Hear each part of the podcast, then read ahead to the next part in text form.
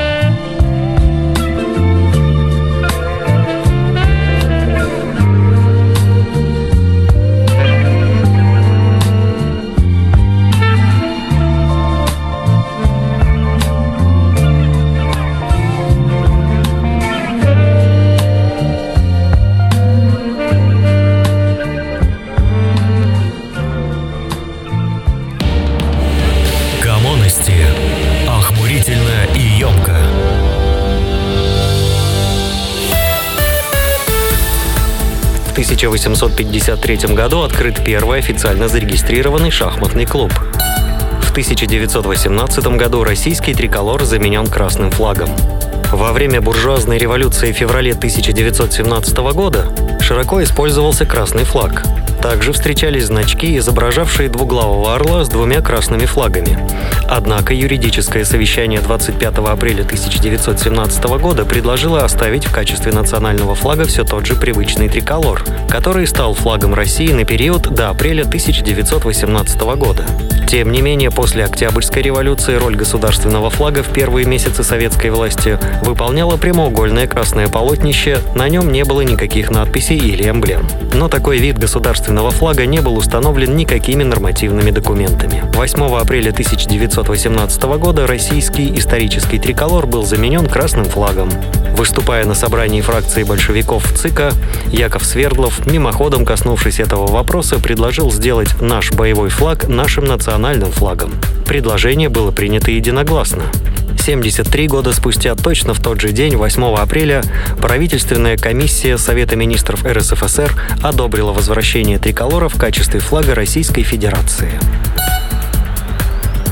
В 1926 году основан журнал «Советское фото». В 1966 году произошло избрание Леонида Брежнева генеральным секретарем ЦК КПСС. Товарищи, условия, в которых мы живем и работаем, за последнее время значительно изменились. Иным стал советский человек, обогатились его знания, повысилась эрудиция, значительно выросли духовные запросы. В то же время расширился и арсенал средств, находящихся в распоряжении наших идеологических работников. Надежный канал повседневной информации – 380 миллионов экземпляров газет и журналов. 380 миллионов. 75 миллионов телевизионных экранов зажигается ежедневно в нашей стране. В 1986 году генсек КПСС Михаил Горбачев впервые употребил слово «перестройка». Все, тем не менее, главные идеи перестройки, включая на всех направлениях, политическая реформа, экономическая реформа, многонациональное государство, я протащил. Главное дело моей жизни совершилось. Остальное, ну, может быть, даже придут другие лучше сделать.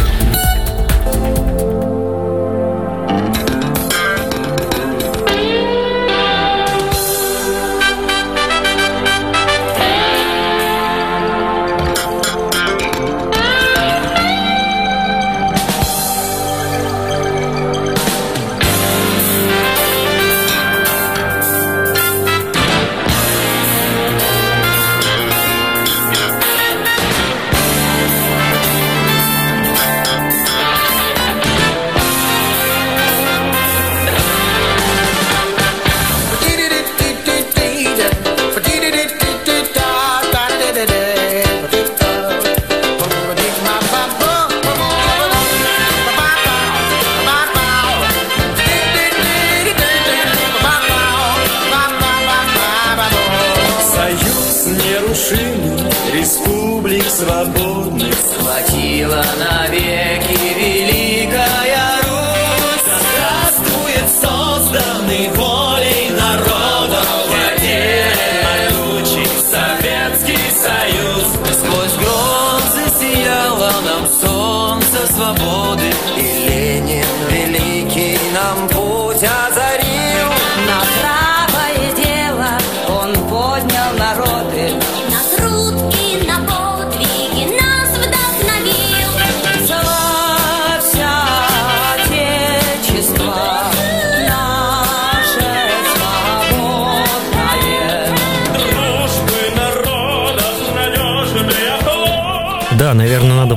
с чатом. Всем привитос, Чирик, Суперболоид, ну и те, кто с другой стороны.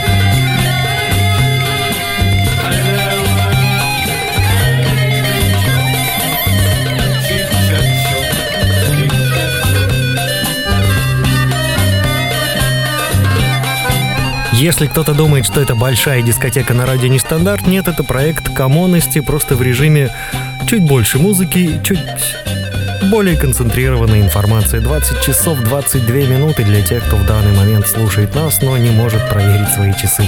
И звучит у нас прекрасный трек из фильма «Шик, Шек, Шок». Всем еще раз спасибо за то, что слушаете. Далее будет э, насыщенная информация. Я думаю, многие вспомнят, кто смотрел телевизор в те времена.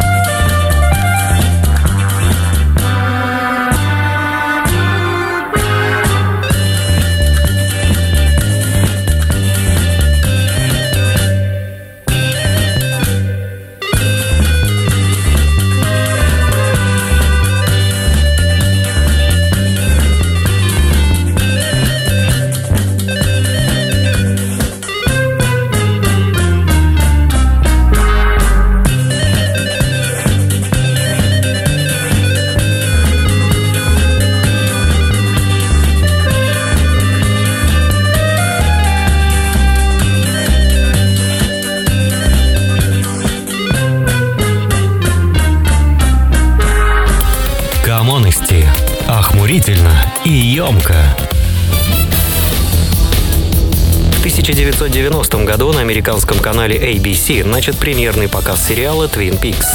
Американский драматический телесериал «Твин Пикс» создан режиссером Дэвидом Линчем и сценаристом Марком Фростом. Действие сериала происходит в вымышленном городке Твин Пикс на северо-западе штата Вашингтон рядом с канадской границей. Сериал впервые вышел в эфир в США на канале American Broadcasting Company и транслировался с 8 апреля 1990 года по 10 июня 1991 года. Премьера собрала у телеэкранов 8 миллионов 150 тысяч зрителей. Сериал состоит из 30 серий, разбитых на два сезона. Первый сезон 8 серий и второй сезон 22 серии. В первых двух сезонах Линчем были сняты 6 серий, другие серии снимали приглашенные режиссеры. Сопродюсером фильма выступила компания Аарона Спеллинга, дистрибьюцией занималась компания World Vision Enterprises. В 1992 году был снят приквел Twin Peaks «Сквозь огонь», который в американском прокате обернулся провалом. В России премьера сериала состоялась 4 ноября 1993 года на Первом канале с закадровым многоголосым переводом. С 18 ноября 2001 года сериал с новым закадровым переводом транслировал канал РТР. В 2007 году журнал Time включил сериал в число лучших ТВ-шоу всех времен. Показ третьего сезона из 18 серий, съемки которого начались осенью 2015 года и завершились в апреле 2016 года, начался 21 мая 2017 года. Все серии нового сезона были сняты лично Линчем. Сериал Twin Peaks является одним из любимых сериалов королевы Елизаветы. Как и в некоторых других работах Линча, в Twin Peaks показана бездна между внешним лоском провинциальной респектабельности и скрывающейся за ней жизненной убогостью. В телесериале присутствует серьезная моральная основа, а вся лента проникнута сюрреализмом. Другая отличительная особенность – это мистицизм и таинственность, которыми проникнут весь сериал. Фрост и Линч используют часто повторяющиеся загадочные мотивы. Деревья, текущая вода, кофе, пончики, совы, утки, огонь – все это имеет свой смысл. Сериал полон завуалированных намеков и скрытых посылов. Дэвид Линч включил в сериал несколько случайных сцен, произошедших во время съемок. Одна из них особенно заметна в серии, в которой Купер в первый раз обследует тело Лоры. Когда снималась эта сцена, под столом постоянно мерцала неисправная лампа дневного света, но Линч решил не менять ее, так как ему понравился создаваемый ею эффект замешательства. В другой раз, во время съемки дубля, один из второстепенных актеров не расслышал реплики и подумал, что его спрашивают, как его зовут. И вместо того, чтобы произнести реплику в ответ на вопрос Купера, он назвал свое настоящее имя. Линч был так рад этому непредвиденному замешательству, что оставил ошибку в кадре. Виды города Твин Пикс снимались в реальных городах Норт Бенд, Снок-Валми и Фолл-Сити, недалеко от Сиэтла, в предгорьях Каскадного хребта. Весной 2017 года в городе Снок-Валми был установлен приветственный знак «Добро пожаловать в Твин Пикс» на месте знака, который появлялся в двух первых сезонах сериала.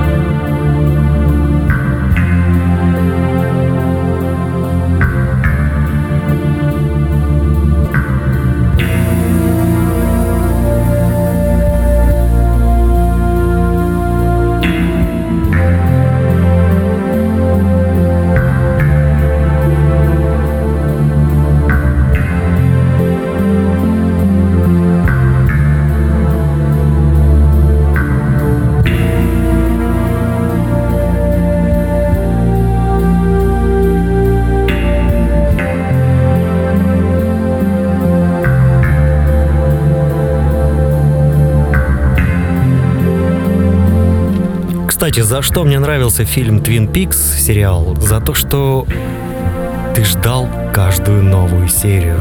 Ты был еще ребенком, ну я конкретно был еще маленьким ребенком и с интересом смотрел, впитывал все, что там происходит. А музыка, музыка была просто божественной. И это восхищало. Тогда не было интернета, чтобы все серии разом посмотреть сериал за вечер. Нет, тогда такого не было. Все было намного, намного интереснее. А сегодня все намного проще. Это звучит основная тема к сериалу Twin Peaks.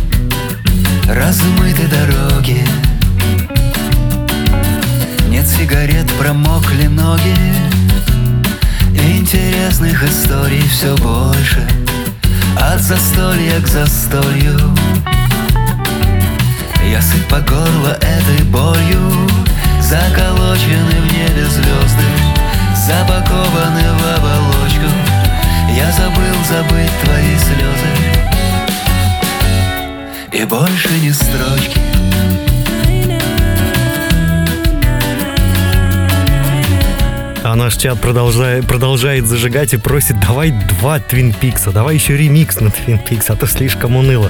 Ну, уныло, не уныло, такая музыка была, такое время, такой сериал.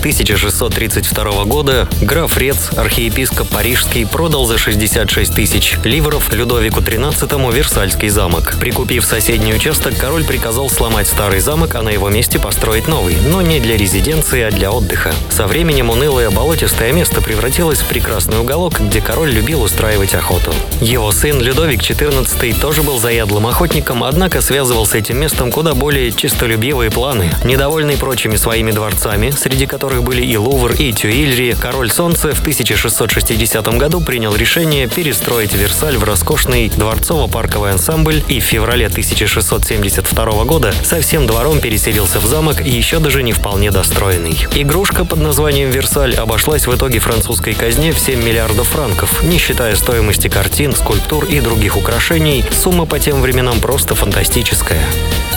8 апреля 1722 года по распоряжению Петра I в Петербурге были начаты регулярные наблюдения за погодой. Записи вел вице-адмирал Корнелий Крюйс. Первое время записи были довольно скупы на интересную информацию и выглядели примерно так. Апрель, 22, воскресенье. По утру ветер норд-вест. Вода також стоит, как выше упомянуто, пасмурно и студено. В полдни ветер малый, норд-вест и дождь после полудня. Тихо и красный день до самого вечера. Позже наблюдения приняли более научный характер. В 1724 году была образована первая в России метеорологическая станция, а с декабря следующего года при Академии наук стали проводиться наблюдения при помощи барометра и термометра.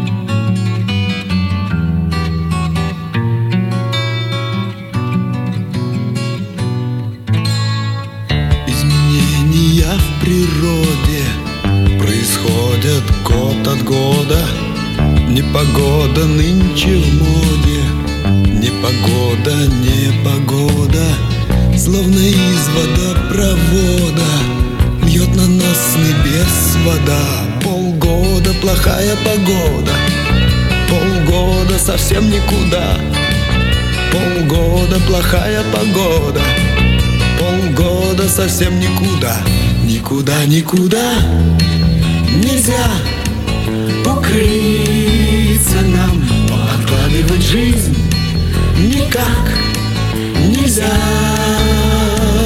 Никуда, никуда, но знай, что где-то там кто-то ищет тебя среди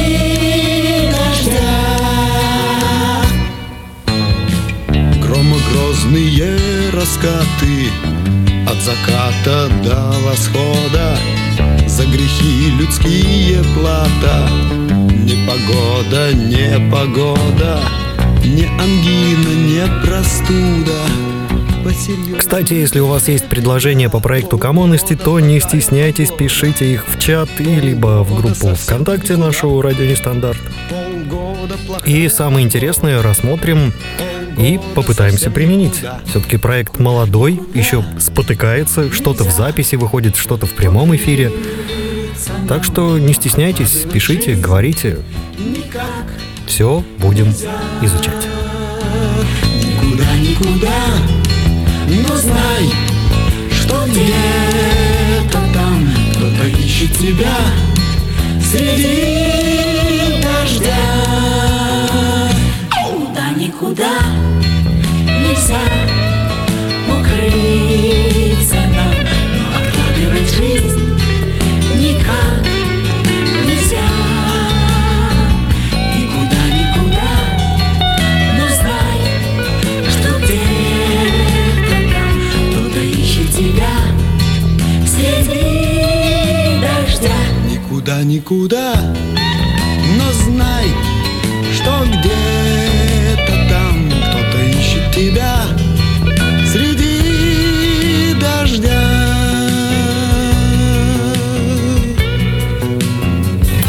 Коммунности. Охмурительно и емко. 8 апреля 1931 года. В этом году на сцене Ленинградского театра оперы и балета состоялся общественный просмотр первого индустриального балета «Болт». Татьяна Бруни и Георгий Коршиков сделали великолепные эскизы костюмов и декорации, а балетмейстер Федор Лопухов, находившийся тогда в своем расцвете, экспериментировал. Множество идей, которые он придумал для Болта, потом разошлись на цитаты и имели огромное значение в развитии хореографии. Премьера оказалась единственным представлением. Через две недели газеты сообщили, что Болт по решению руководства театра снят из репертуара, а композитор и хореограф готовятся радикально переработать балет. Записей того спектакля не сохранилось, осталась лишь музыка Дмитрия Шостаковича. Возвращение балета на сцену состоялось благодаря художественному руководителю балетной труппы Большого театра хореографу Алексею Ратманскому. 23 февраля 2006 года первыми зрителями «Болта» на новой сцене «Гапта» были военнослужащие, приглашенные на генеральную репетицию премьерного спектакля. 8 апреля 1972 года в субботу в 18 часов 15 минут по московскому времени по телевидению показали бессмертную комедию Леонида Гайдая «Бриллиантовая рука». Это был третий показ этого фильма по центральному телевидению, причем самый печальный. Дело в том, что цензоры с телевидения, вооружившись ножницами, обкарнали ленту, выкинув из нее ряд эпизодов. В частности, была сокращена сцена соблазнения Горбункова белокурой красоткой в гостинице. Чем руководствовались цензоры, понять было сложно, ведь с момента выхода фильма на экраны страны, а это случилось в 1969 году, его успели посмотреть практически все. Между тем, в тот субботний вечер зрителем фильма был и исполнитель главной роли в нем – Юрий Никулин. Увиденное его крайне огорчило. И спустя месяц в интервью литературной газете он заявил, недавно шла по телевидению бриллиантовая рука в каком-то непонятном сокращенном варианте. Ощущение такое, словно держишь в руках любимую книгу, а кто-то взял и повырывал из нее страницы. Понимаю, что все это недоразумение, оплошности, но нам, актерам, такие оплошности кровь портят. А поддичь будешь? Подишь буду. Эля! Дичь! Дичь! Это дичь? Это дичь? Дичь. А под дичь водку не пьют. А что? Пьют этот. Понял, понял. Федя, еще по 150 шампанского и все. В 1982 году меломанам представлен первый лауреат почетного приза «Золотой диск» фирмы «Мелодия». В мире грамзаписи издавна популярность исполнителей и произведений определяется самым объективным образом – тиражом проданных пластинок, ну или компакт-дисков. Преодолев определенный рубеж, альбом может обрести статус серебряного, золотого, платинового и даже алмазного, бриллиантового. А записавшим его исполнителям вручается фирмами-производителями соответствующий символический приз. В Латвии, к примеру, чтобы альбом стал золотым, надо продать 8 тысяч его экземпляров, а в США – миллион. В Советском Союзе подобной награды долгое время не существовало. Когда же в конце 1981 года коллегия Министерства культуры СССР решила ее ввести, то пошли своим путем. Вот что тогда сказал в газете «Вечерняя Москва» заместитель начальника управления музыкальных учреждений Минкульта Ковалев о призе и его первом лауреате. В отличие от западных стран, где лауреатами становятся подчас исполнители-однодневки, выпустившие миллионные тиражи пластинок и принесшие наибольшие барыши той или иной фирме звукозаписи, для нашей награды определяющим условием являются высокие идейные и художественные достоинства произведения, записанного на грампластинку, выдающееся мастерство исполнителей, так что учитываются не только тиражи, но и мнение широких кругов общественности. За большой вклад в создание грамзаписей, посвященных жизни и деятельности вождя революции, первый золотой диск присужден Центральному музею Владимира Ильича Ленина. В 1989 году на второй программе Центрального телевидения в 20 часов 15 минут после трех месяцев испытаний на образовательном канале вышла научно-популярная программа под знаком Пи. Ведущим программы был Лев Николаев. Они преподносят все чувства, мысли, связанные с этими событиями, в первозданной остроте и ясности. Здесь уже не властны ум и опыт прожитых лет, в которые подчас укутывают нашу жизнь воспоминания. Нет, пьесу воспоминаний ставит другой режиссер. Сны сохраняют личность человека, становясь, однако, подчас достоянием всего человечества, как сны озарения. Их смысл дает ключ к разгадке тайны, к постижению которой стремится разум. Вы знаете, на меня могут многие, конечно, ополчиться, но я не вижу ни одного доказательства, что это было во сне. почти ни одного. И вот когда мы на- начинаем рассматривать все эти открытия во сне, все, что вот Кекули увидел там, этот самый формулу бензола в языках пламени, где ему привиделась огненная змея, которая кусает свой хвост. Это сон ли был? Может быть, это, так сказать, его тоже усилие. Задремал, увидел и, наконец, осенил. Он же думал о ней перед этим лет 10. Ну да, ну и еще и склонность поэтизации, Да. так сказать. А Вообще оценка а потом- сна задним числом, она сулит многочисленные удовольствия. Кстати, об этом сне он рассказывал своим студентам через 25 лет.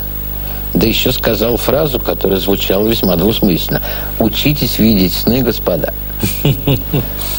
А вот накопление, так сказать, ну, качественных описаний, хотя бы какая-то систематика, не вдаваясь, так сказать, в существо. Сонники – это что? Если вы увидели во сне арбуз, это к радостной жизни. Приснился берег, ну, жизнь ваша будет спокойной. Американский психолог Снайдер сказал в порыве оптимизма, что 20 век войдет в историю не тем, что он расщепил атом, а тем, что он разгадал тайну сна.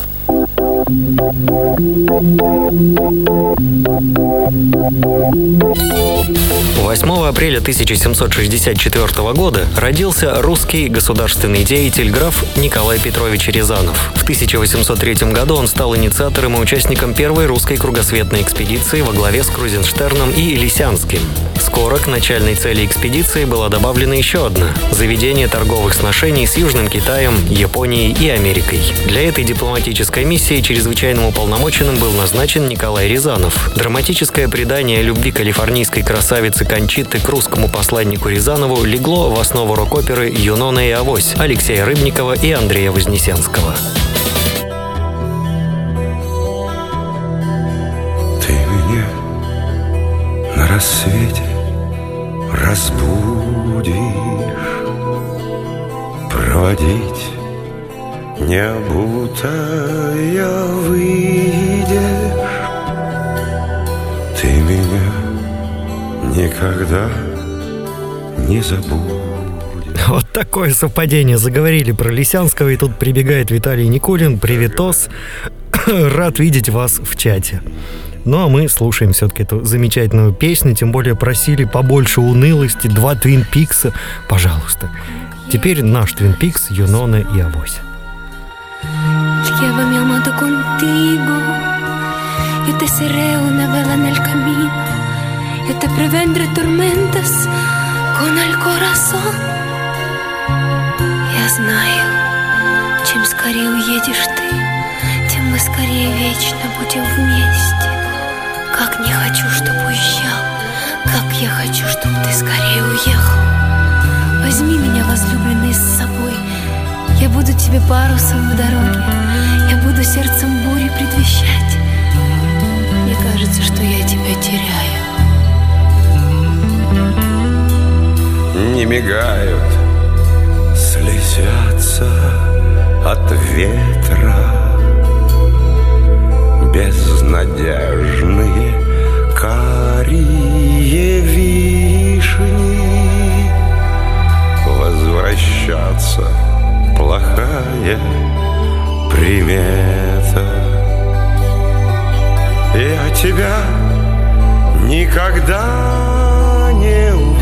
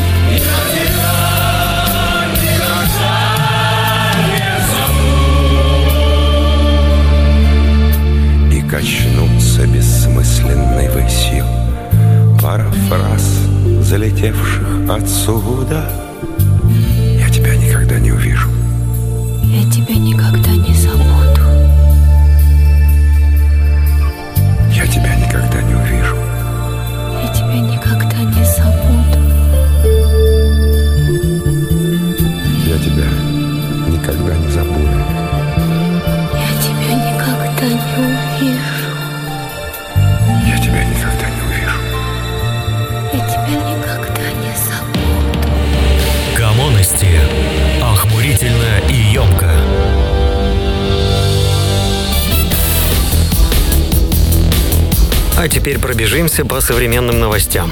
Злой гусь держит в страхе всю округу. Проживающий в городке университета Восточного Мичигана гусь мешает учебному процессу, постоянно нападая на студентов, пишет Daily Mail. Сообщается, что учащиеся не могут свободно ходить по территории, на них бросается пернатый агрессор. Руководство университета настоятельно рекомендовало студентам обходить гуся стороной и не пытаться сделать с ним селфи. Соответствующее обращение было опубликовано в соцсетях. Недавно воинствующая птица атаковала женщину, которая шла по парковке возле университета. Инцидент сняли камеры видеонаблюдения. Как уточняет издание, в результате никто не пострадал. Специалисты считают, что поведение птицы можно объяснить периодом гнездования. В университетском городке живут два гуся, и один из них охраняет свою территорию.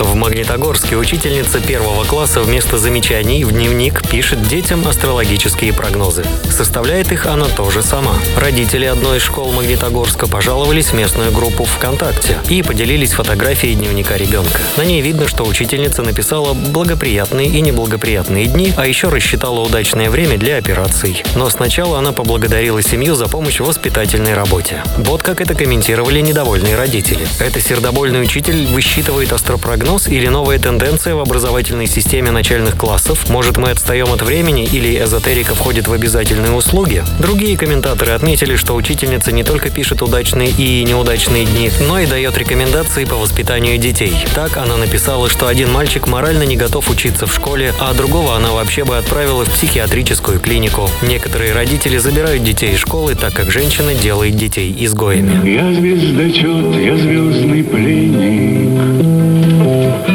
Я гороскопа арестант. Мы безраздельной властью бредим. Одной бедой поражены. И словно в зеркале на небе Дела земли отражены Обычное мытье рук может стать поводом для ненависти. Это доказал пользователь интернета, опубликовавший невинный ролик, в котором он просто моет руки. Для начала мужчина включил воду, потом отошел, чтобы намылить руки, а затем вернулся к крану и начал мытье. И именно это вывело из себя комментаторов, ведь мужчина почему-то не засучил рукава, поэтому вода лилась на одежду. К концу мытья рукава промокли насквозь, но самого мужчину это не волновало, зато комментаторы просто забросали его гневными комментариями и упреками в неаккуратности. Микробчик, микробчик, вредный очень-очень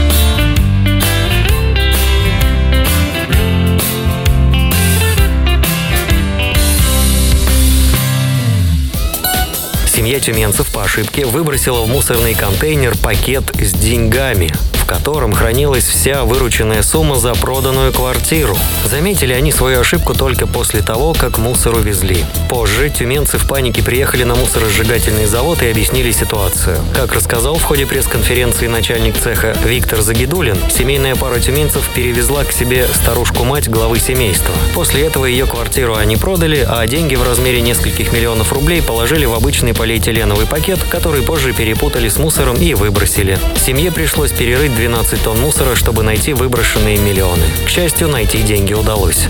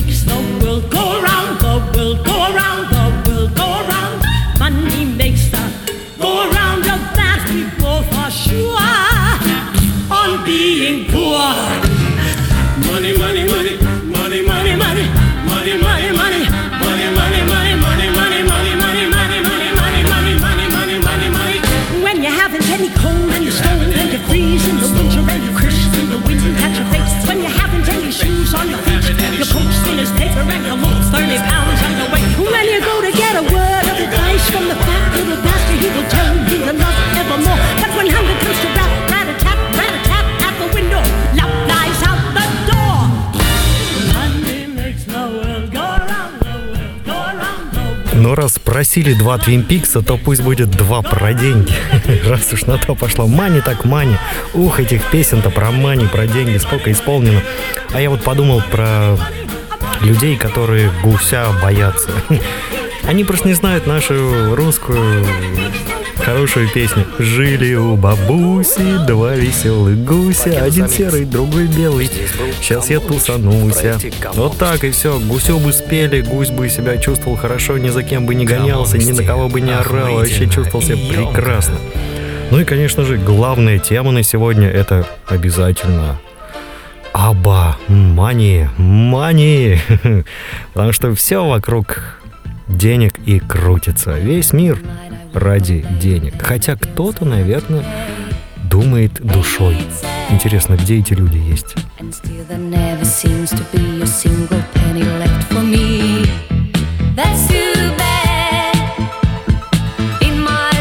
Ой, да, и пока будем завершаться-то, огромное спасибо всем, кто участвовал э, в таком з- записно линейном эфире.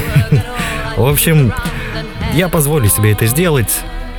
Спасибо огромное нашим пользователям в чате. Это Чирик, это Фата, это Кирилл, это Виталий Никулин, это Злость, это Квант, это Песчетный, это Суперболоидка, это три единицы. Всем огромное спасибо за участие.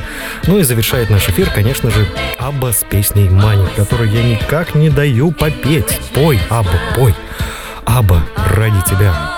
Давай, я готов заткнуться ради Аббы. Ух. Покедос, амигос, будьте в тонусе. А, не, подождите, сейчас. Нет, в тонусе будьте. Тут вот э, сообщение прислал Виталий Никулин. Недавно пересмотрел «Большое путешествие». Или необычное, ну, где в «Профессоре уменьшенные люди» находились фильм 60-х годов. Умели же все же круто снимать. Да, я тоже иногда пересматриваю старые-старые фильмы. Тут просят э, скинуть ссылку на Телеграм. Это я не знаю, что это такое. Так что это не ко мне. Ну а так, кто специалист, скиньте, пожалуйста, ссылку на Телеграм. Все, покедос, амигос. На этом заканчиваю, закончу даже и с итальянской мудростью. Ешьте мало, но ешьте хорошо.